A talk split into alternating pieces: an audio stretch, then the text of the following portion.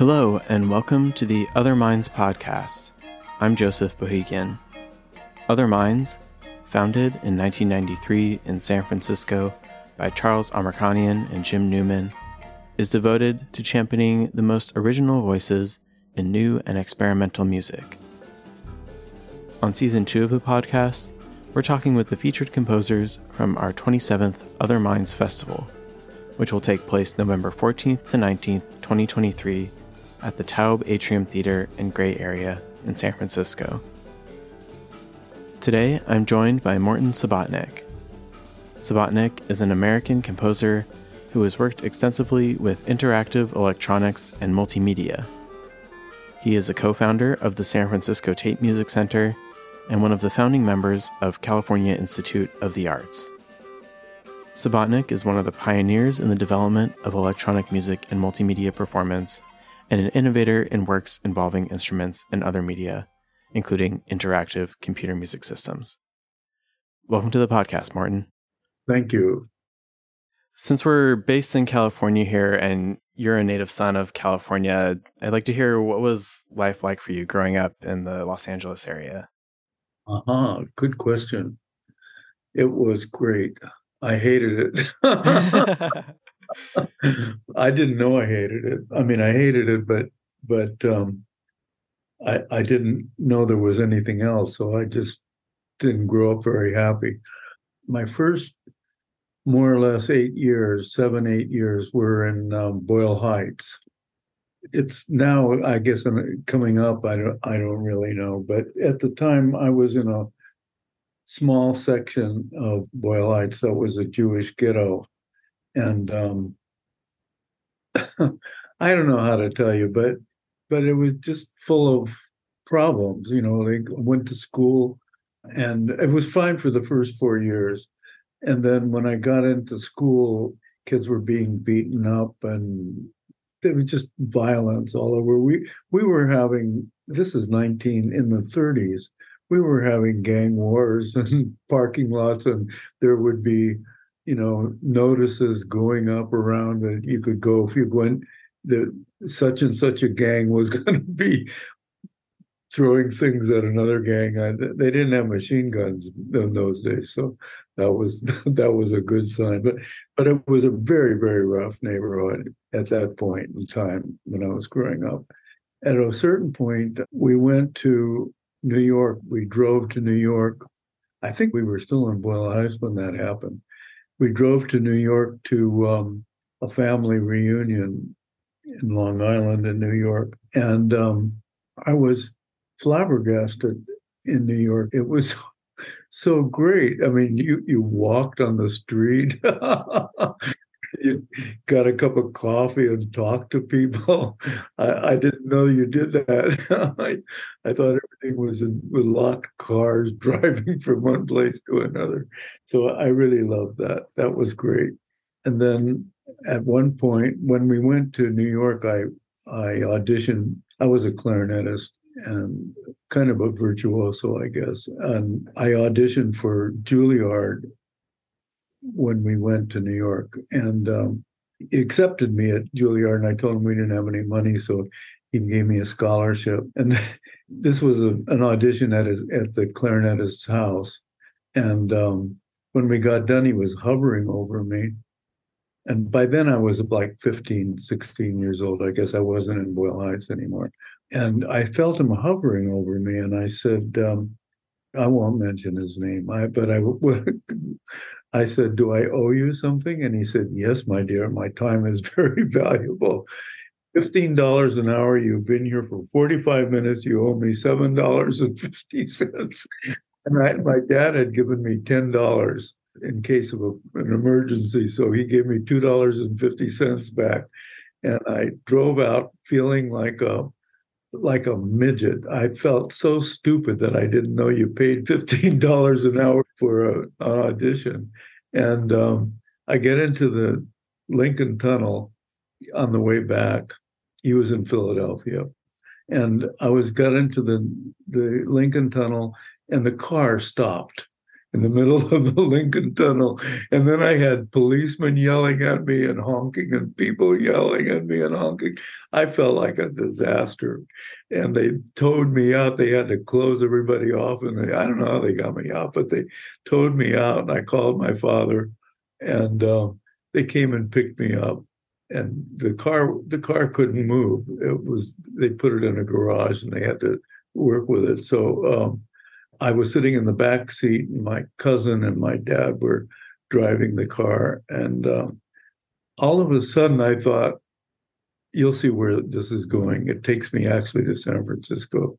All of a sudden, I thought, I didn't know you had to pay, but if you did have to pay, I don't want any part of it. And if you didn't have to pay, I don't want any part of him. So I decided I wasn't going to go to Juilliard. And uh, I felt much better. I had been offered a scholarship at USC. I thought I'll go to USC. So when I got out of high school, I graduated a year early, and I got out young, and um, I had the scholarship where they gave me a room and board, tuition free, and paid me a hundred dollars a month to play in everything the concert band, the football band, the orchestra, and also, I had to play concerts on the road. I went out in the opera orchestra, and I had to play concerts, chamber music concerts of clarinet and and piano to recruit students for USC. So I didn't have time for students. I passed all music the first day and took graduate courses, which I loved, but I couldn't stay in them. And I was substituting for Mitchell Lurie, who was a great clarinetist in Los Angeles in the studios. And I substituted classical concerts and rehearsals when he couldn't make it. They would just call you out. So I knew the, the studio musicians very well, and I complained that I was going to school and I loved it, but I couldn't do anything because they kept taking me out to play. And they said for a hundred dollars a month, he said they said you should just go out and play in a symphony orchestra. And they said this guy is here, the conductor of the Denver Symphony. We'll set up an audition time. And so I went and I got the job. So the next summer I went to Denver so I get to Denver, and when the orchestra started playing, I met a few people, and one of them was an artist, violist, and he was an artist, and his wife, she was a violinist. And he took me under his wing so that I could meet people. And we went to Central City, which is a ghost town outside of Denver, where they had these parties that went from Friday night to Monday morning that were all art parties and science and things when, when interesting people. I didn't realize that that was the beginnings of the beat movement. And I had no idea. I mean, I mean, it wasn't called anything. So I never put it together until a few years ago. And they were great parties, and they invited, they had a piano there, and you could bring music in and play. And so I wrote a piece for violin and viola, and it got played. And this young pianist composer got up and played a piece of his, and a young filmmaker got up and showed his films. That was Stan Brakhage, who became, you know, the leader of uh, the counterculture of uh, the avant-garde filmmaking, and the other composer was Jim Tenney, and we became the Three Musketeers, and we we just hung out together. And at a certain point, I didn't need to go to school because I was playing and I passed all music anyway. But there was a Korean War, so I was going to school, and after two and a half, or I think it was two years or three years, the draft decided I wasn't I wasn't taking this seriously because I wasn't matriculating. I was taking courses in the early morning, in the afternoon. I had a full time job, so I got drafted, and the musicians union in Los Angeles, which I still belong to that, gave people like um, any musician who, who was going to be drafted. You could stay an extra, I think, six months, and they would keep you from going to Korea. You could play in the Presidio in San Francisco, the band, and so I. That's how I got to San Francisco, and the rest is history. And so you had this whole career going as a clarinetist. What sparked your shift over to electronics? Okay, that's a good question. the war was over while I was still in the army in San Francisco. So we're talking early 50s, 54, 55, something like that. And um, the job was you got up in the morning and they would have roll call or something like that. So I got an apartment off base and I began writing a lot of music and I was playing at night and sleeping during the day at, in the army. So I got I got known in the new music scene. At a certain point, I got a commission to do a, a score. I was known as, you know, a young avant-garde composer at those times. So we're talking the first studios were around 1955 and we're talking right around that time about a year or so later oh, oh i'm sorry I, I, missed something. I got a i got a fellowship to mills college went back to denver finished my degree and then came back. But i came back because i had all this stuff. I mean i was playing music and everything. And so around 1957 or 8 i got a commission to write a piece for a King Lear production by the um, Actors Workshop. They were it in those days. The groups were the Actors Workshop, Anna Halprin's dance company. When we got the Tape Center finally going, the Tape Center and the Mime Troupe. I think they're still going, the San Francisco Mime Troupe. But th- those were four organizations going. They were really hot. They really had the place going. So the Actors Workshop offered me a commission to do a score for an avant-garde real new concept of King Lear. And I thought, I don't want to write Mendelssohn's music for, I'm going to use this new musique concrète thing and and bought my first tape recorder with the money from that and took me a year to finish it but it was considered at the time it was like got the whole production got these very I would did it I had even though I didn't have quadraphonic I did it with people moving the the sound around but with changing speakers and everything it, was just flying through the room especially the storm scene that was great. And the whole production got these rave reviews. Uh, it would later take the whole company to New York. That's how I got to New York later in 1960 about 10 years later, seven years later. So that's how I started. And the with the musique concrète score, I was so it was very hard work. Uh, I won't go into the details of what I did because it's going to take forever. I don't know if the score was good, but you know I, have heard it in all those years. But it was very dramatic, and what I really loved about it more than anything else, this is this will get us back to how I got into this whole thing was the fact that I could sit at home and be the composer, the conductor, the everything. And then I didn't have to go out in public. It would just, it would go in public, but I didn't have to go standing in front of people or sitting in front of people. And when the technology, which was just beginning at that point, not the technology of electronic music, but electronic music during that period was essentially an extension of post Webern. Stockhausen and Boulez Berio, and all of these people were doing either an extension of post Webern or creating a new the radio shows and things like that. But none of them saw this as the end of Webern. They, they didn't see it as as a, a big shift. They saw it as an extension, maybe the last extension of fine art symphonic music. And at a certain point around 1958, I began to realize that this was not the case, that what was going to happen was that because of the um, the inexpensive quality of what the new technology was going to be, we were at the brink of a change that would be as fundamentally different for music as the printing press was for language that it would be just be available to everyone.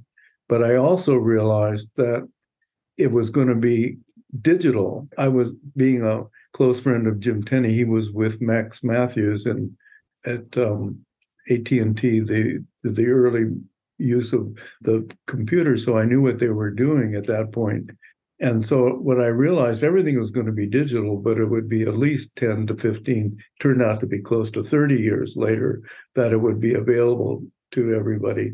But when it does become available, the language of digital music would be set on the computer by amateurs at best in music. And so young people who would people like me who were mm, studying music and doing music and composing music from the time I was, I guess, about six years old, putting in two to three hours a day all those years, weren't going to move over to that to do anything. And that's exactly what happened. That, you know, if it was an extension of fine art music, it would have been. But if it became just a popular thing that you could just press a button and would play some music or you know whatever it was going to be it wouldn't be interesting enough for people to do so i decided to even though i was just nobody i guess nobody is nobody but i was just a human being i would start by trying to develop a way to create analog music using analog equipment. There were no synthesizers or anything at that point, but just objects, whatever I could to put together to try to form a way to create a new new music, a new genre that wasn't dependent on traditional musical instruments at all. It wasn't based on music traditional instruments. I have to insert something here. We found a flute that was 45,000 years ago in a place in Europe somewhere. And they determined that with the whole structure, it was a pentatonic flute. And a pentatonic scale is still today the most prominent scale for human beings. That's 45,000 years, and it had to be before then. And recently they found one 55,000 years ago and in a cave that had only been touched by Neanderthals. So the Neanderthals had the flute 50,000, 55,000 years ago when it was a pentatonic scale. So the change in music was great for us over the years, but it remained based on musical instruments. And so you can play anything you want, but it's going to be tuned to some scale of some sort. So I thought with this new electronics, you wouldn't have to be there. It was going to be day one you don't know, hundred thousand years ago, whatever it would would be, and a new genre of a new kind of a, a new new music would be there. But I knew it wasn't going to happen. But I felt obligated because nobody believed, nobody thought this. Not even Ligeti, not even Stockhausen. They they thought it was the new music, but not the new new music. You know that that didn't wasn't relying. They were basing it on 12 tone post Webern or musique concrète for new radio. So I just wanted to make an example. And by 1961, I think it was, Ramon and I started the Tape Music Center, and the Stan Brakhage was there then at that point. He actually made a film of us that's lost now. But I kept working at it and gave up finally. And in the second year, we moved to Divisadero Street. And the first thing I did was to put an ad in the paper to get an engineer to help me with this. And I won't go into the whole story, which is, again, very funny. But eventually, in fact, quite soon on, this fellow came in and he seemed to he seemed to know what to do and he said i can do this for you but it's not the right way to do it we had come up with some cockamamie idea. And he came in and showed us what we had done and electronically he said but this is not the way to do it and explain control voltage and the whole thing with it uh, that would become before midi but it would become the basis of um, everything that happened after that and uh, so i said sounds good to me let's you know, let's go with it. And that was Don Buchla. And we began working on the Buchla 100. When I finally got it, I realized I was on really the right track. And that what I was doing may not be even I mean, if I did it, it didn't mean anyone was going to follow me because by then I knew Bob Moog and I knew where he was going. And we actually finished one year before he made his big system, but we were pretty much, you know, side by side in that, in that, so we knew each other. And I knew that what I was doing was the right thing to do. And I didn't think I was going to, in fact, I didn't change anything that he's the one who changed everything with it because he did a black and white keyboard. But I wanted to fulfill my promise to myself that I would show what I knew and what I thought and work it out. And I realized that I knew so little about technology that it would be very easy for me to fall back on the clarinet. I could make a living anyway. I was getting commissions as a composer for instruments and well known for a young guy. But I didn't think I was that good a composer. I wasn't a Beethoven of the present day. So I figured they won't miss me either. But this is an idea that I should carry out that may be important. And if it's not, my obligation to myself is to go ahead and do it, not just to sit around and say, only if I had done that, this or that, and the next thing. So as soon as I could afford to give up the clarinet, because I had two kids at the time and wife, and she was very ill, so I had horrible expenses. So I couldn't give up the clarinet until the company was invited to New York, and I was offered, you know, to be the director of the Vivian Beaumont. They were just building it, and the theater at Lincoln Center, and uh, artist in residence. I didn't have to do anything, just be in um, NYU. So that would have given me a, a living more than I ever made in one year. And I could give up the clarinet. And that's when I gave it up and went. You mentioned that part of the appeal of working in the studio in the earlier days was that you could be solitary and do your work and not have to interact with the other people. But you've been doing a lot of live performing recently. So when did you start doing live performances with electronics? My first thought, good question. You're doing good questions. My first thoughts in San Francisco at, at the very beginning when we first started working, when I started working with Don, I tried to conceptualize this sitting in my studio working, and I called it studio art. And the metaphor I used was the painter. You paint and you do all this stuff. And I figured the synthesizer was like I, I, we didn't call it a synthesizer. I called it an analog computer for music. It was neutral. It wasn't a musical instrument. You made everything, including the musical instrument. And I thought of it with the metaphor of the painter, like the palette. You know, you'd have a palette and you a brush, and you would brush onto the screen. You'd mix the palette. That was what we were making the machine, and then it would have you'd have to have input devices for the machine that would allow you to paint on the screen. It was a pretty good metaphor. And that's how I started with it. And the medium for witnessing it, getting the painting out, wasn't painting in public, but it was buying the thing and putting it in a museum or on someone's wall. And the equivalent to that because this was the time of the beginning of long playing record. And the museum in the home was the record player.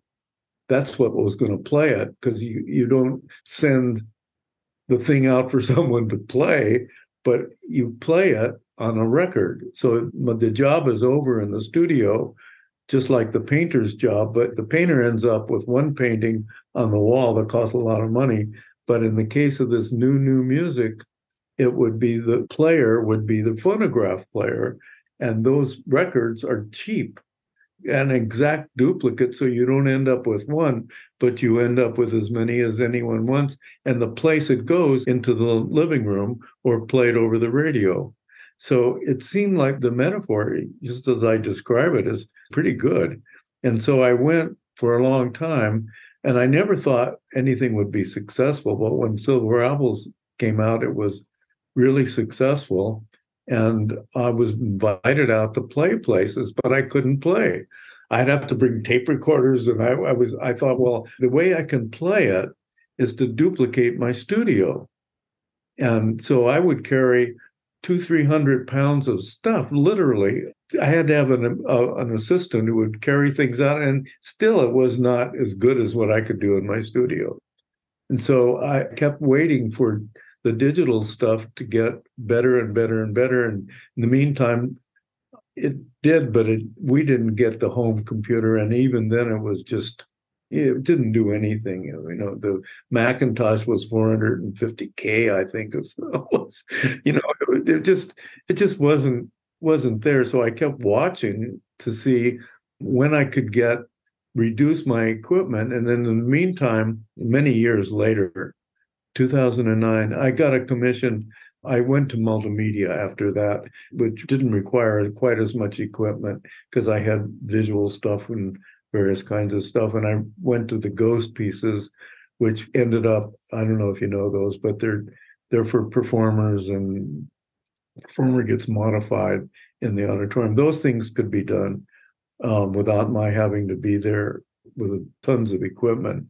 But I kept looking for this moment when I could play in public, and it had to be like my studio. So it wasn't until 2010, and right around that time, Buchla came up with is 200E, which is much smaller and it's partially digital. So that was small enough to be able to travel with. And when we were getting ready to do my opera in Austria, they wanted to attract young people. So they said, why don't you do a performance? I met Lillevan, who I've been working with now for years. Since then, with visuals, I wanted live projections in the um, in the opera, and they why don't you and Lillevan go off and do some performances to attract in in Austria to attract young people to your opera.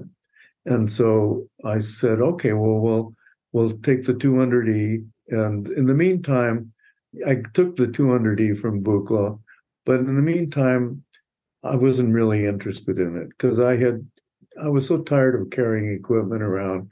I was using uh, kind of haphazard digital way to to do music. It wasn't very good, but I could do. It was a multimedia kind of thing, so I did it. And um, the audience, we the first performance we did was at a. Uh, this is this is around 2009, 2010. We did a performance at a um, art museum and they kept applauding. And I brought the 200E with me with the lights going. I patched it, but, I didn't play on it. I just did my old stuff. And it was okay, but uh, they loved it and they kept applauding. And we kept standing up. And I asked Lillevan, I said, well, What do they want from us? And he whispered in my ear, They want an encore. I said, An encore? What the hell is an encore? I can't do an encore. I could barely do what I did. And I looked and the Buchla was flashing and I thought, okay, let's do an encore. And I decided just to play the, I mean, I knew the Buchla so fucking well that, um, excuse the, the word, but I just knew I could do it. So I said, okay, let's do it. So we played and boy, was I happy. It was so much fun playing and they and they we did two encores. And finally i told the people that you know thank you very much but we can't do it. And i i was really happy with it. And so i began doing it with the 200e and so we started doing concerts at that point. And i could do something like what i was doing before. In the meantime computers got better and better. And as late as the middle of the I guess just the beginning of the pandemic, computers became so good with the new speed and the uh, memory and everything. And then there were Softube came out with um, Buchla oscillator. I helped them um, test it uh, to make sure it was the same as the analog version of it, and it was. It was exactly the same, and a couple of other modules that they did and Ableton, I was using Ableton by then because I had used it in the opera. And um, Ableton design is the the most open design of anything I, I've seen. It's really wide open, And we reached the point where I could, with my new computer, and then MIDI, MIDI came out, of course, years before, but it also allowed for people like, I forgot his name now from uh, Ableton, but people, he was able to use MIDI integrated into a much more open structure. And to make, a long story short, no, because I made it quite long. I'm now able to go off without the 200E. I, I have in Live and Breathe, I have roughly, I think, 40 oscillators. you just you just download one and copy and paste. And you've got 40 and there's no equipment. It doesn't cost a penny to carry or anything. And when ableton moved to uh, max live you can do your own programming or get interesting programming. And and i have duplicated all the functions of the buchla and more without any modules. What i wanted to do way back you know, in 1967, what, what I dreamed of doing.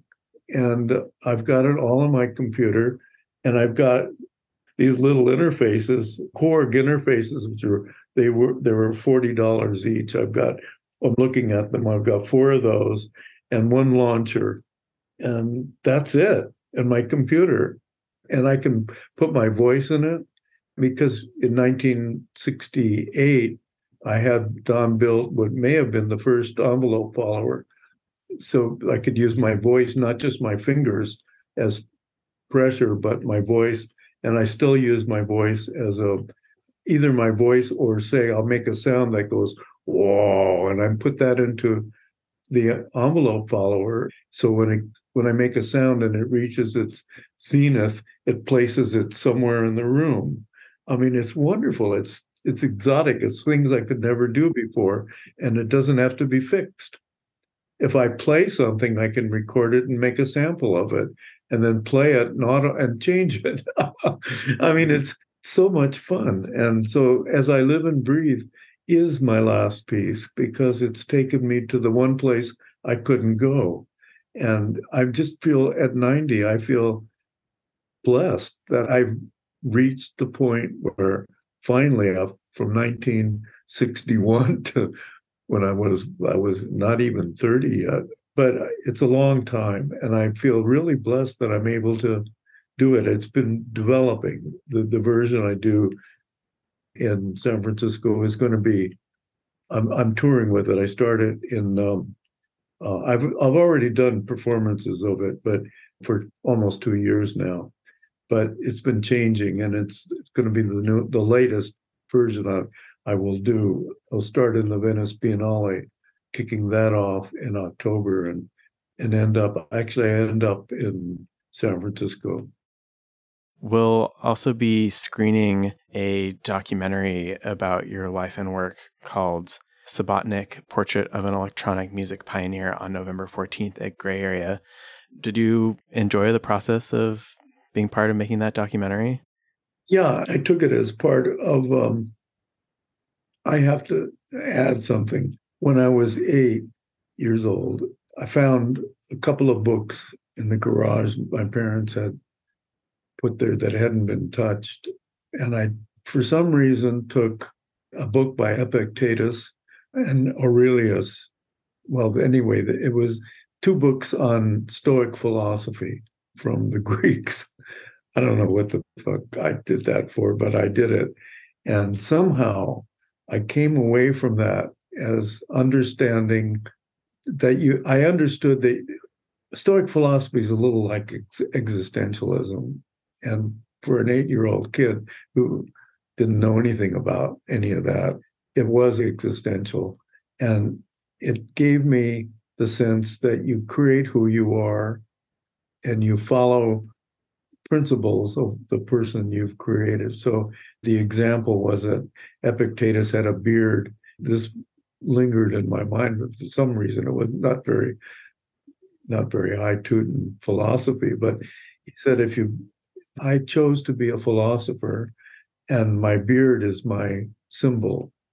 And if you said we're going to kill you if you don't shave your beard off, he said I would choose to be killed because I am who I am, uh, which is Popeye, but but uh, but profound still, and that was very profound to me. And So uh, I decided what that meant is that you decide what you can do.